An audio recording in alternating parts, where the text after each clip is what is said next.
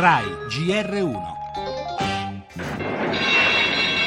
Ehi, questo baccano, che succede? È la stampa, bellezza, la stampa. E tu non ci puoi far niente. La stampa e i TG che ora Grillo bolla come fabbricatori di falsità, invocando una giuria popolare che valuti la veridicità delle notizie diffuse.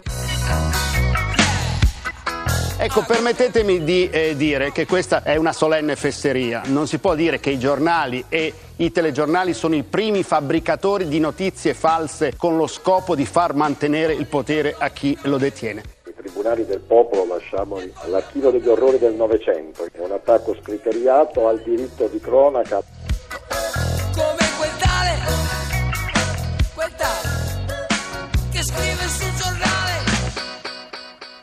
Somiglia a una provocazione, ma in realtà non è soltanto questo. Grillo sa che ha di fronte un elettorato che la pensa a lui sui giornali e quindi offre come agnelli sacrificali appunto i giornalisti che sono particolarmente impopolari. Noi abbiamo deciso di querelare per diffamazione il garante del movimento, cioè Beppe Grillo, cioè l'autore di questo testo. Credo che di fronte a questo la cosa migliore non sia soltanto quella di protestare da parte di noi giornalisti, ma di dimostrarci sempre più credibili e affidabili e anche di non schierarci, perfino contro chi ci insulta in un modo abbastanza inaccettabile. Non stampi quella roba. E questo che vorrebbe essere? Un ordine? Voglio vedere come. Provocazione o diffamazione, anche questa volta saranno lettori, spettatori e naturalmente ascoltatori a valutare.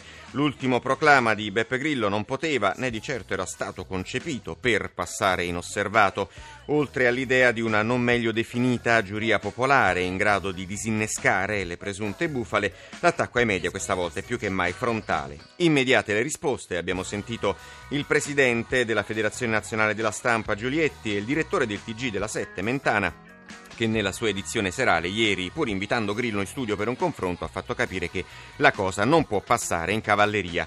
Equilibrio e serenità anche quando le acque sono mosse. A chiudere il cerchio è la posizione di Massimo Franco del Corriere della Sera. Di fronte a queste accuse, la categoria ribadisca l'assoluto impegno per l'imparzialità, ma pretenda anche rispetto. Voglio proprio.